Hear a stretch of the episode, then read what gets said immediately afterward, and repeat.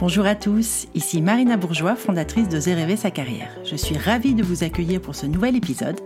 Comme vous le savez, le podcast Oser rêver sa carrière, ce sont notamment des interviews d'hommes et de femmes au parcours de vie inspirant et qui, je l'espère, vous plairont et vous aideront dans vos questionnements de vie et de carrière. Très bonne écoute. Elle a travaillé pendant sept ans dans le marketing dans une multinationale avant de tout quitter pour une nouvelle vie. Elle me fait le grand plaisir et l'honneur d'être à mon micro aujourd'hui pour parler de son livre Il n'est jamais trop tard pour éclore, carnet d'une late bloomer, publié chez Flammarion, livre que nous avions adoré et dévoré chez Oser rêver sa carrière et qui a d'ailleurs reçu des critiques dithyrambiques. Dans cet ouvrage, Catherine partage son expérience et ses recherches sur les late bloomers, ces personnes qui se réalisent sur le tard, qui trouvent leur voie, leur place, le succès ou l'amour plus tard que la norme qui nous est dictée par la société. Nous l'avions interviewée en 2018 par écrit et je suis ravie de l'accueillir cette fois à mon micro. Bonjour Catherine et merci beaucoup d'avoir accepté mon invitation. Bonjour Marina, merci beaucoup, je suis ravie d'être là. On se retrouve trois ans plus tard, hein, finalement, c'est un vrai plaisir. Euh, je, te le disais tout à l'heure euh, quand on, discutait euh, en amont de, ce, de cet enregistrement, on, on, a tellement aimé ce livre chez Oser rêver sa carrière, il se rapproche tellement de la philosophie euh, que l'on essaie de véhiculer auprès de nos accompagnés que c'était vraiment une évidence pour moi de bah, de t'inviter à mon micro. Et ma première question est la suivante. Déjà, comment vas-tu et que fais-tu de beau aujourd'hui?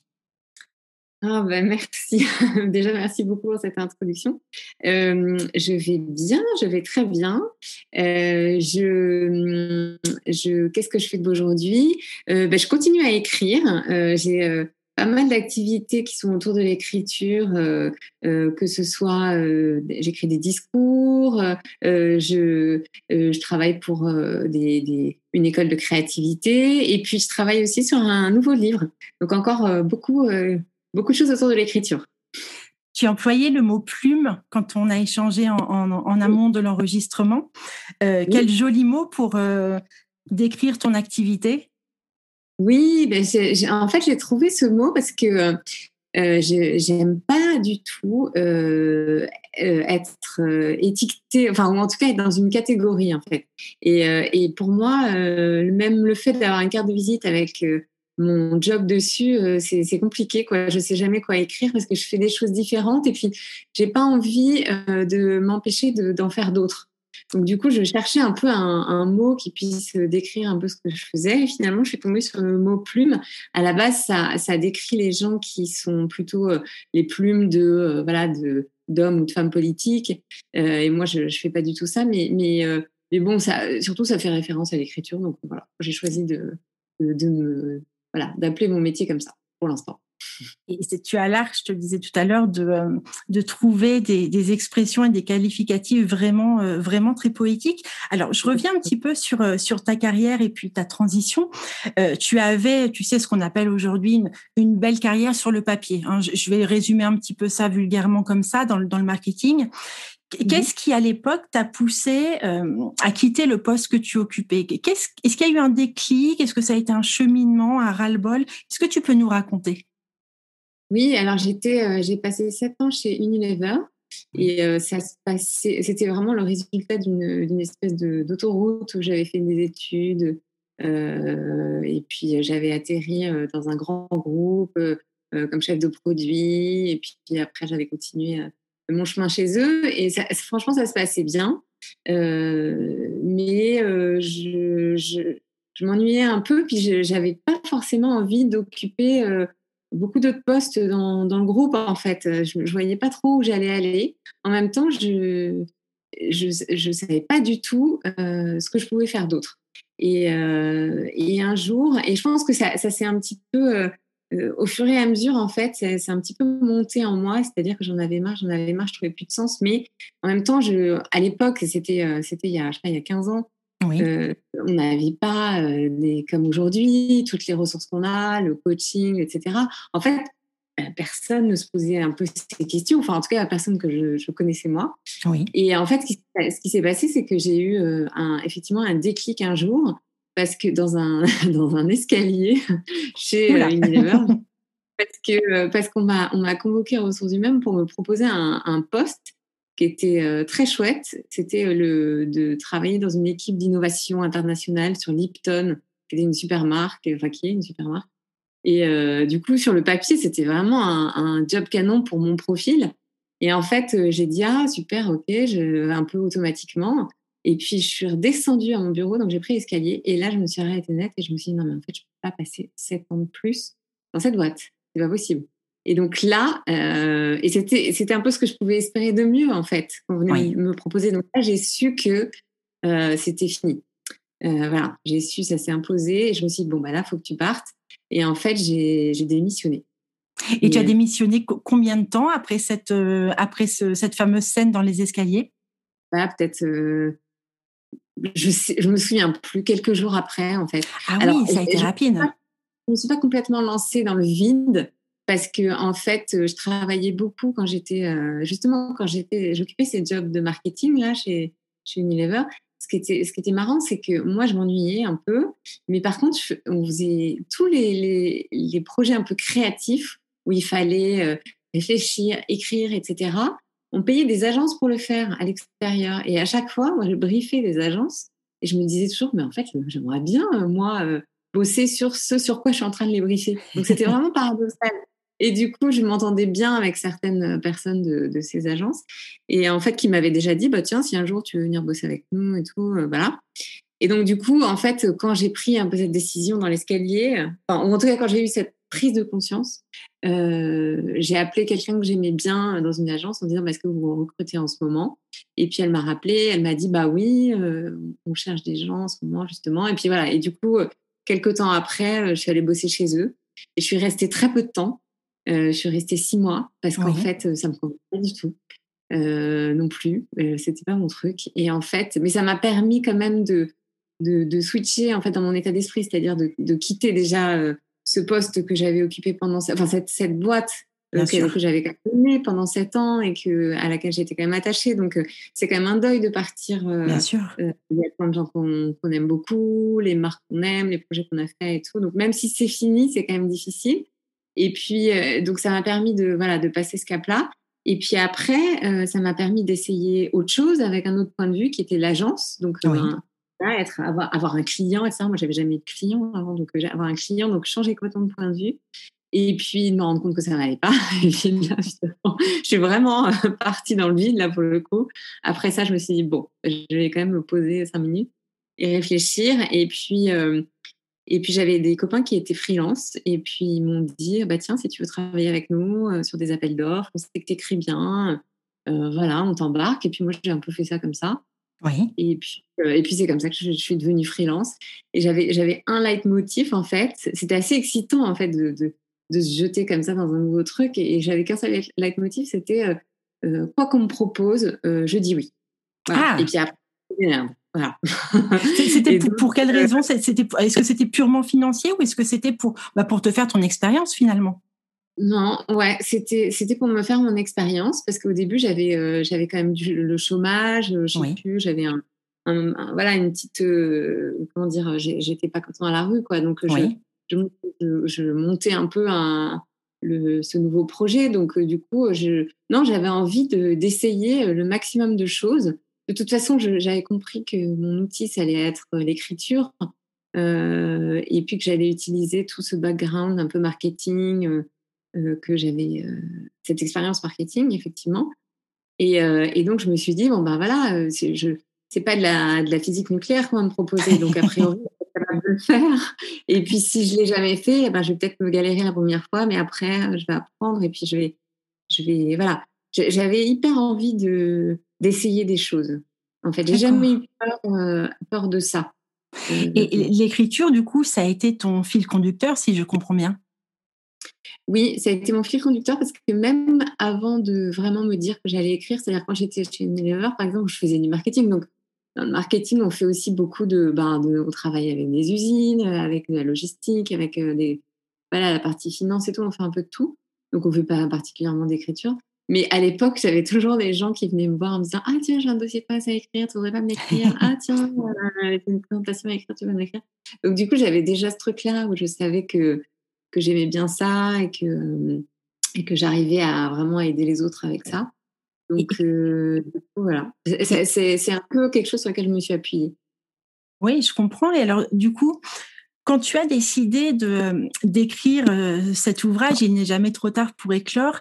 Et est-ce que l'ouvrage est, venu naturellement à toi? Est-ce que tu t'es, est-ce qu'il a fallu que tu t'autorises à écrire un livre, ou est-ce que ça a été une démarche complètement fluide et naturelle pour toi? Alors non, non, non, ça a été, ça m'a pris très très longtemps. En fait, je, fantasmais un peu sur l'idée d'écrire un livre. Mais d'ailleurs, je crois beaucoup de Français, apparemment, euh, on m'a dit ça hier, une statistique, genre 50% des Français veulent écrire un livre, un truc comme ça. oui, depuis le confinement, j'ai vu ça aussi. Voilà, le confinement, c'est un truc de ouf. Je pense que c'est quelque chose qui, voilà, qui fait un peu rêver d'écrire un livre, et j'avais ce rêve. Euh, mais bon, je me, je me disais, mais moi, euh, écrire un livre, euh, je, voilà, je, doutais beaucoup. Et puis, mais je tournais un peu autour d'un sujet. Je prenais beaucoup de notes. Euh, comme j'avais été amenée à réfléchir quand même à, mon parcours, à mon métier, à changer et tout, j'avais pris beaucoup de notes. Dans ma vie personnelle aussi, j'avais connu des hauts et des bas, enfin les hauts et les bas de, tout le monde. Hein. C'est-à-dire, mmh j'avais été dans une longue relation, je m'étais séparée après au, au même moment que la scène de l'escalier, là d'ailleurs. Ah, donc ça a été une, une révolution quasiment. Voilà, voilà, voilà, j'ai vraiment tourné une page. Donc je m'étais posé plein de questions, mais j'avais commencé du coup à lire des choses, à, être un peu dans, dans le développement personnel, quelque part aller voir un thérapeute, etc. Et, euh, et du coup, je sentais que j'avais envie d'écrire un peu dessus, mais je ne savais pas exactement sur quoi je voulais écrire et surtout l'angle. Et en fait, c'est vraiment toujours euh, euh, bon, pour la parce que j'étais un peu au fond du trou, quoi. J'arrivais pas à avoir de vision sur ce que, ce que je voulais. Comme je te disais, j'acceptais un peu tout, mais il n'y avait pas vraiment de projet, en fait, derrière. Il n'y avait pas vraiment de sens. J'étais un peu euh, éparpillée, on va dire. Et, euh, et, pareil, dans ma vie personnelle, c'était, il y avait pas de, j'avais pas de direction, je n'avais pas d'axe. Et donc, euh, donc, je vais voir cette, euh, cette femme et qui euh, me voit arriver. Donc, je pense à lui dire Oh là là, ça va pas du tout. Là, et elle me dit, elle me dit, elle me dit Ah, je vous arrête tout de suite, Catherine. Vous êtes une late bloomer. Tout va vous arriver plus tard dans la vie. Elle m'a dit 40 ans, 50 ans, 60 ans, 70 ans. Et en fait, il se trouve qu'elle était franco-américaine, ce que j'ignorais. Et donc, elle m'a, elle m'a, elle m'a lâché ce terme que moi je connaissais parce que ma mère était américaine, donc j'avais déjà entendu cette expression, mais j'avais jamais fait le rapport avec moi du tout. je n'avais pas fait le lien. voilà. Et en sortant euh, de ce rendez-vous euh, qui a vraiment clairement changé ma vie, euh, je me suis tout d'un coup, ma vie s'est complètement éclairée. Je me suis dit ah mais c'est pas grave, c'est normal en fait.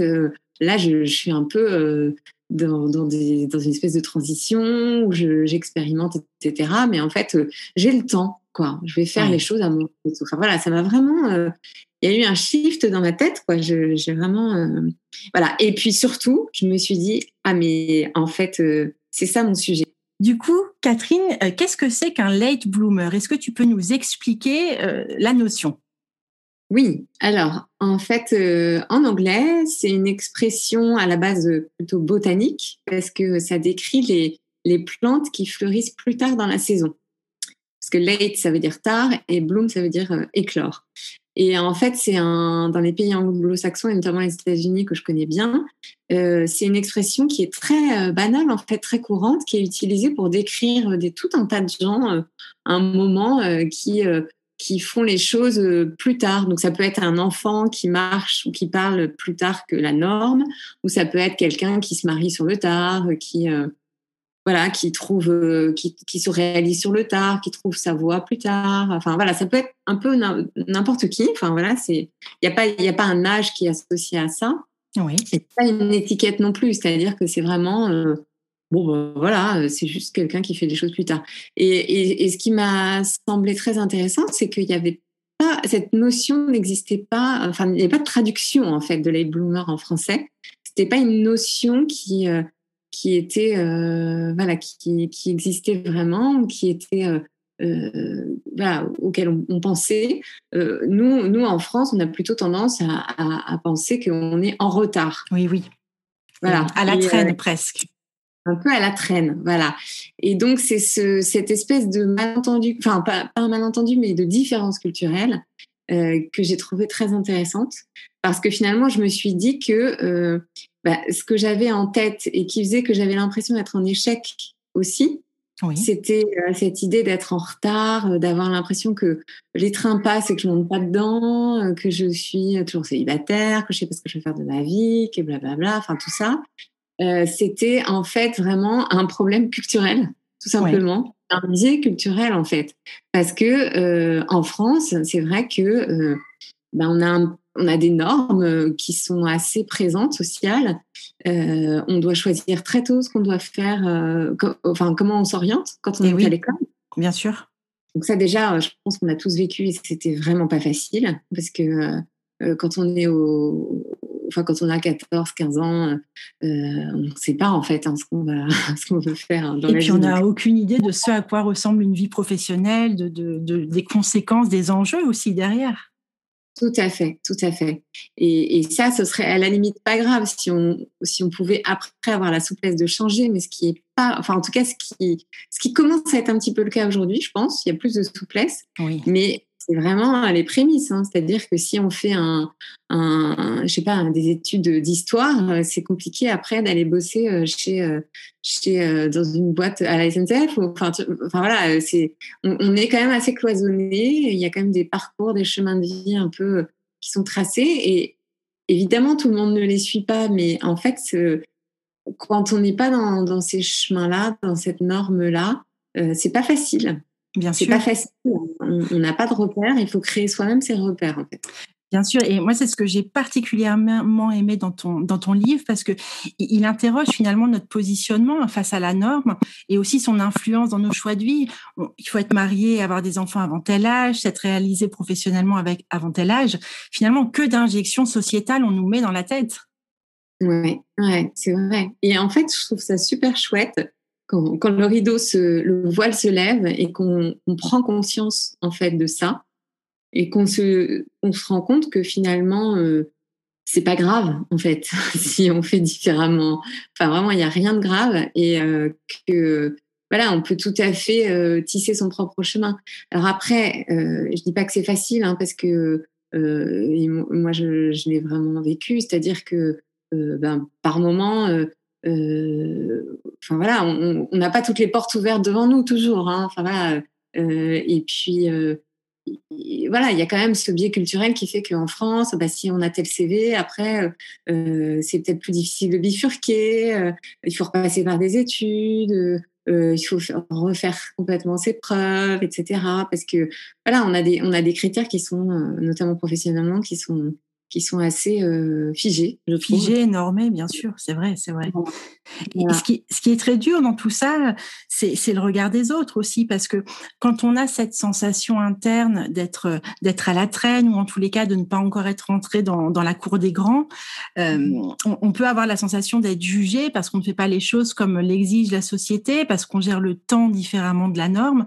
Donc moi, j'ai aussi pris ton livre comme une sorte, euh, alors pas du tout comme une injonction, parce qu'on est très très éloigné de ça dans ton livre, au contraire, euh, mais plutôt comme un, une autorisation à défier euh, les règles du temps et de la société finalement. Ah, ça me fait plaisir que, que ce soit présenté comme ça. c'est vrai parce que bah, c'est chouette parce que en fait, je pense que ce que moi, le parcours que j'ai vécu, c'est un parcours pour m'autoriser. Donc c'est chouette si ça transparaît euh, dans mon livre parce que parce que c'est vraiment ce que j'ai vécu, c'est-à-dire euh, m'autoriser à ne pas être ce que euh, bah, peut-être on attendait de moi, euh, m'autoriser à explorer, c'est-à-dire à pas trouver forcément parfaitement la voie, la vie exactement bien, parfaite, etc. C'est pas grave, j'explore. Même aujourd'hui, j'explore encore sur plein de sujets. Franchement, tout à l'heure, je te disais que j'étais plume. Euh, demain, je ne sais pas du tout si je serai plume encore. Oui. Euh, et, et, en fait, maintenant, je l'ai intégré, ça. C'est plus un sujet, en fait, pour moi. Ouais, oui, je, je... génial de s'autoriser à, c'est une vraie souplesse intellectuelle, en réalité, une vraie souplesse psychologique aussi, parce que tu sais, nous, on, on le voit bien dans, chez les, les personnes qu'on accompagne, la question de l'autorisation, elle est fondamentale parce qu'on peut avoir envie de changer, mais entre l'envie de changer et s'autoriser à le faire et à déployer du coup un certain nombre de choses ou à tester, comme tu disais, à tester, à papillonner même peut-être sur différentes activités avant de se trouver, euh, c'est pas forcément évident et, et certaines personnes finalement s'auto-jugent et et rencontrent même une certaine forme de culpabilité à quitter, par exemple, je te donne un exemple, hein, mais un poste parce qu'elles y sont depuis de longues années, ou alors à changer de voie parce qu'elles ont fait des études longues dans un domaine et que, effectivement, culturellement en France, en tous les cas en Europe, euh, on ne s'autorise pas vraiment euh, à suivre une autre voie que celle empruntée pendant les études. Donc, c'est un peu une hymne à la liberté, tout ça. Ouais, tout à fait, tout à fait. C'est vrai. Et d'autant plus que comme on sait que euh, euh, il y a encore ces résistances sur les marchés de l'emploi, de, voilà, il y a une, certaine, un certain conservatisme. Il faut que soi-même, euh, on soit persuadé qu'on a, qu'on a, cette autorisation, qu'on a cette liberté, qu'on a cette capacité en fait. Parce que après, c'est sûr que après, c'est sûr qu'il va falloir convaincre les autres. Et oui. Et euh, que ce soit un banquier si on veut faire un, un créer un projet, que ce soit un, un, employeur si on va si on veut se reconvertir, etc. Donc, euh, et, et c'est tout à fait possible d'ailleurs de convaincre les autres, hein, mais, mais, mais il faut il, il, faut aller les convaincre. Donc, du coup, c'est hyper important dans sa tête d'avoir euh, vraiment d'embrasser vraiment cette cette liberté là et de se dire non, mais moi je je, je peux changer et je peux vivre plusieurs choses et, voilà, j'en ai la capacité, j'en ai l'envie, j'ai, j'ai ce qu'il faut, j'ai le moteur, donc maintenant, euh, moi, je vais aller convaincre les autres. Donc voilà, donc cette phase d'autorisation, euh, de prise de conscience, elle est, elle est super importante elle, est fondamentale, c'est vrai. Et puis, une fois qu'on est aligné, alors là, je, m'exprime aussi par expérience, ayant, ayant euh, comme toi, fait un grand saut euh, de reconversion à un moment donné de ma vie. Euh, mmh une fois qu'on est aligné, finalement, ça rayonne aussi beaucoup autour de nous. C'est-à-dire que je crois que quand on est intimement et profondément convaincu qu'on est sur le bon chemin ou en tous les cas un des bons chemins que, que la vie nous, a, nous donne, la, force de persuasion finalement est, est décuplée. Oui, ouais, ouais, c'est vrai, tout à fait, tout à fait. C'est vrai cette idée d'alignement et c'est vrai qu'on rayonne après. C'est ça, c'est ça. Et tu sais aussi, je, je crois que Aujourd'hui, contrairement à il y a 10-15 ans, justement, les, recruteurs, les chasseurs de tête, les employeurs, euh, ceux qui détiennent un peu les clés de l'emploi, hein, finalement, ou de recrutement tout du moins, ont l'habitude, en tous les cas, commencent à avoir l'habitude, tu sais, des parcours non linéaires, euh, des virages, parce que la reconversion, euh, clairement, elle va en poupe en ce moment. Depuis cinq ans, on a pléthore de, livres, d'articles dans la presse, etc., sur le sujet. Je, je pense qu'il y a en tous les cas une ouverture culturelle qui se fait. Et, je voulais te donner une petite anecdote. Euh, moi, quand j'étais euh, dans mon ancienne vie, quand j'étais enseignant-chercheur en, droit des affaires, j'enseignais donc le droit des étudiants. Et mhm. certains, au bout de deux ou trois ans seulement hein, d'activité professionnelle, euh, se rendaient compte que finalement, bah, la voie empruntée n'était pas la bonne pour eux et s'autorisaient justement à se dire, bon, ben, je repars dans une formation courte ou longue où je change. Et ils faisaient ça, tu sais, vers 22, 23, 24 ans. Et, moi, à mon époque, de mon temps, euh, je n'avais pas ce genre d'exemple. C'est-à-dire qu'on avait une trajectoire, fallait la suivre et c'était comme ça. Et j'ai l'impression aujourd'hui, en tous les cas, j'espère que la nouvelle génération euh, perçoit la vie, en tous les cas la vie pro, de façon un peu moins, euh, un peu moins figée. Mmh, mmh. Oui, j'ai un peu la même impression. Je pense que le, le travail que nous, notre génération, on, fait, ça, ça, vraiment, ça déblaye un peu pour, pour eux. Ils sont vraiment dans un autre, une autre, un autre état d'esprit. Et ça, c'est vraiment formidable. Et d'autant plus que, en fait, tout change tellement vite que finalement, euh, ça n'a pas de sens de choisir ce qu'on veut être à 15 ans parce qu'en fait, 5 ans après, euh, tout aura changé. Donc, euh, bien sûr. Il y a le contexte aussi qui joue beaucoup pour eux. Ils sont obligés de s'adapter et d'être d'être très réactifs et, et, très créatifs du coup. Et, je pense que c'est vraiment génial en fait. Même si leur, euh, voilà ils ont ils ont ils ont un contexte qui est difficile, euh, je pense que pour eux c'est quand même un voilà ils ont des beaucoup d'atouts dans leur euh, dans leur poche pour voilà. Pour, complètement. ouais. Alors Catherine, je voulais aussi parler de, des proches et de l'entourage quand, euh, quand on décide comme ça de, de ne plus suivre la voie, on va dire, toute tracée, d'emprunter des, des, chemins de traverse. Euh, quand toi, tu as quitté euh, ton univers dans le marketing, tu, tu disais hein, dans l'interview qu'on avait euh, réalisée ensemble en 2018, je, je, me permets de te lire, tu disais à propos de ton entourage qu'il ne comprenait pas du tout la décision de quitter cette carrière dans le marketing. Il me regardait avec incrédulité, appréhension. Ce qui était compliqué, c'était de devoir expliquer et rassurer les autres quand moi-même je me jetais dans l'inconnu. Je n'avais pas de plan ni de projet précis. Je savais juste que c'était le moment de quitter mon job et mon ancienne vie. Et j'ajoute à ça, dans une interview que tu as donnée, que, j'ai consultée, tu, disais, ça fait longtemps que j'ai déçu ce que je devais décevoir.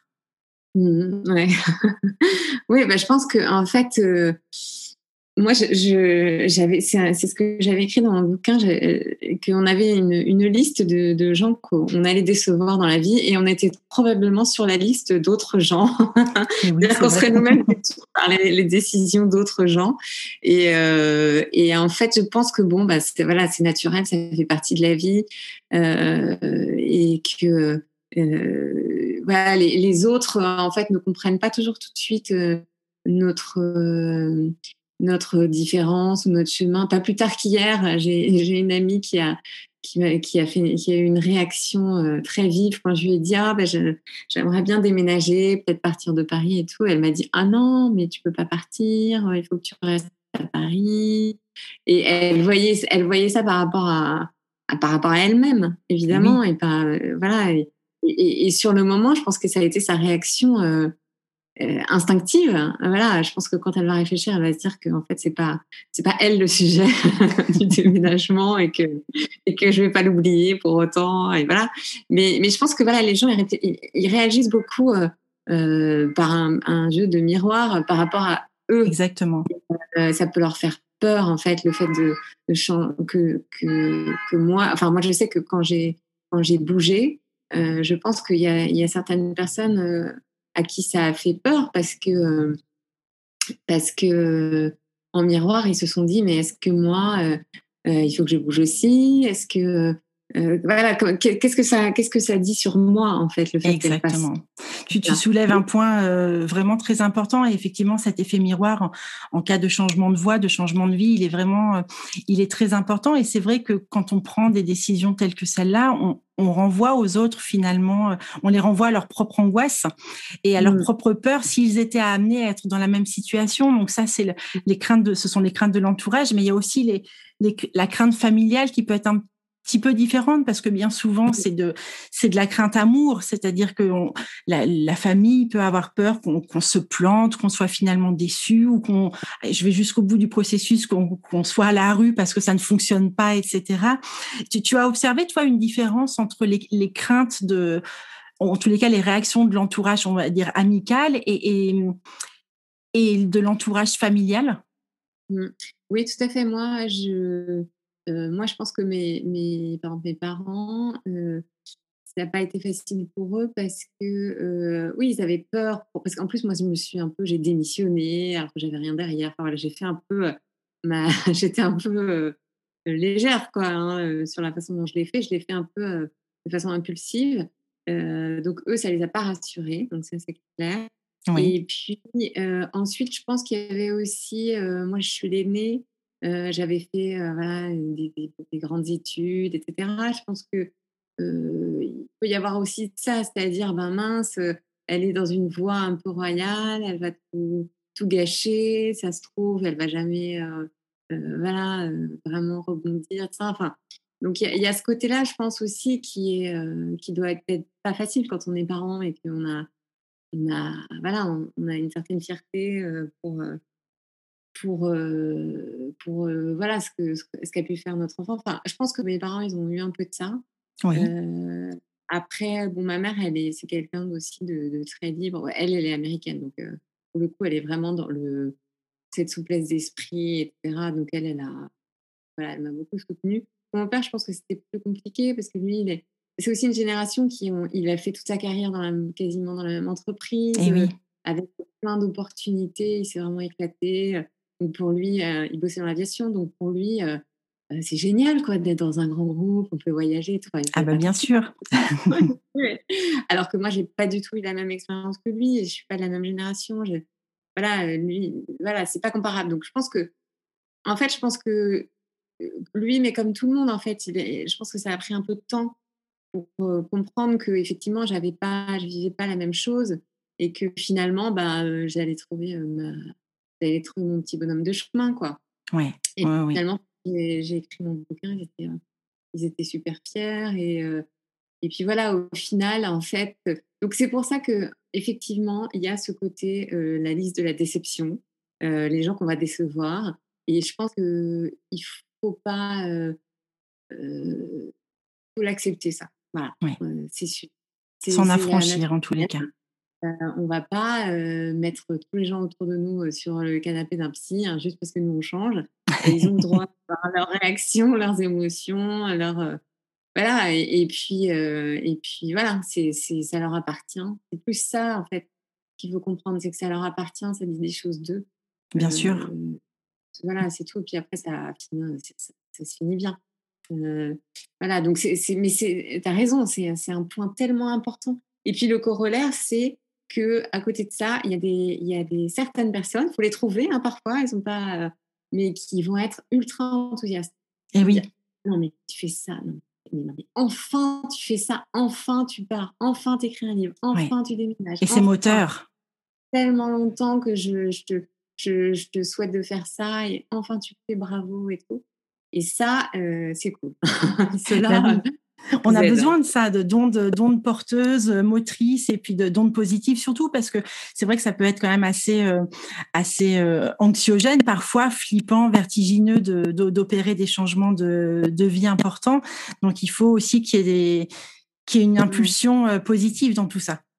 Ouais, ouais. Mais, mais c'est sûr que c'est sûr que moi je me dis ah moi j'ai envie d'être dans le camp des enthousiastes euh, donc, euh, quand mes amis, par exemple, ma famille me parlent de leur projet, je suis toujours hyper enthousiaste. Mais en fait, euh, fatalement, parfois, on, est quand même dans le camp des déçus. Ah, je sais pas, c'est normal, c'est la vie. Eh oui, faut l'accepter. Pour mm. finir, Catherine, est-ce que tu aurais alors un conseil ou un regard à donner à, quelqu'un, et je vais reprendre ton, une fois encore, à une de tes très belles expressions que j'ai notées, euh, à quelqu'un qui a l'impression de faner avant même d'avoir fleuri mmh. euh, Oui, ben, je, je dirais que en fait, euh, moi j'aime bien regarder la vie comme une série de cycles. voilà, moi c'est vraiment important de, de de se, de se, référer en fait à, notre nature en fait qui est que on est tout le temps dans des cycles. Donc en fait il n'y a pas un moment où euh, on fan et c'est terminé en fait. Il y a euh, des, des départs, des fins, des renouveaux, des deuils, des baisses d'énergie, des regains d'énergie, des moments où on est prêt à se lancer, des moments où on a besoin de se poser, de digérer une expérience. voilà, c'est vraiment plus comme comme ça en fait.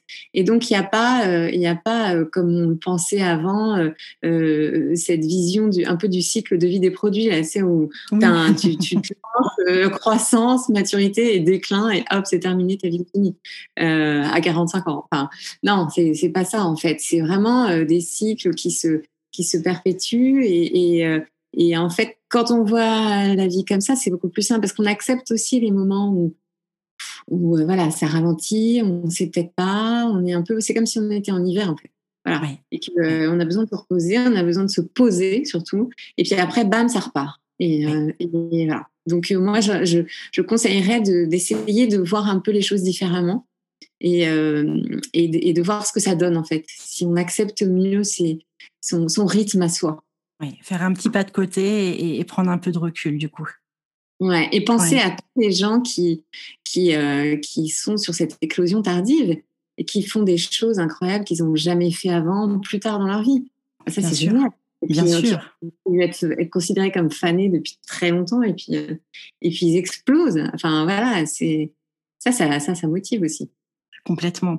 Merci beaucoup Catherine pour euh, tout ce que tu viens de nous apporter. Moi, c'était euh, une fois encore un vrai plaisir. Et je vais terminer juste euh, en citant un, extrait de chanson que tu as cité toi-même. Tu vois, je te reprends beaucoup aujourd'hui, mais parce que tu l'as compris, hein, je, voilà, j'aime beaucoup ton travail. Dans les sociétales, tu as, tu as conclu une, une conférence que tu as donnée avec une très belle citation de la chanson My Way de Frank Sinatra.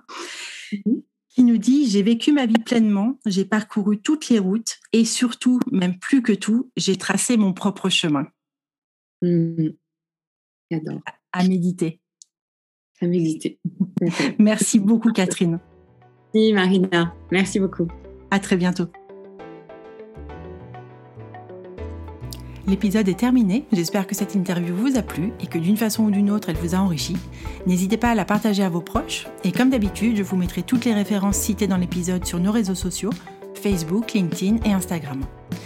Si vous souhaitez me suggérer un nouvel invité au parcours de vie inspirant, n'hésitez pas. N'hésitez pas non plus à soutenir le podcast Oser rêver sa carrière en mettant des petites étoiles et des avis sur Apple Podcast ou des pouces levés sur les réseaux. Et si Apple c'est pas votre truc, retrouvez-moi sur Deezer ou Spotify. À très bientôt et surtout prenez soin de vous.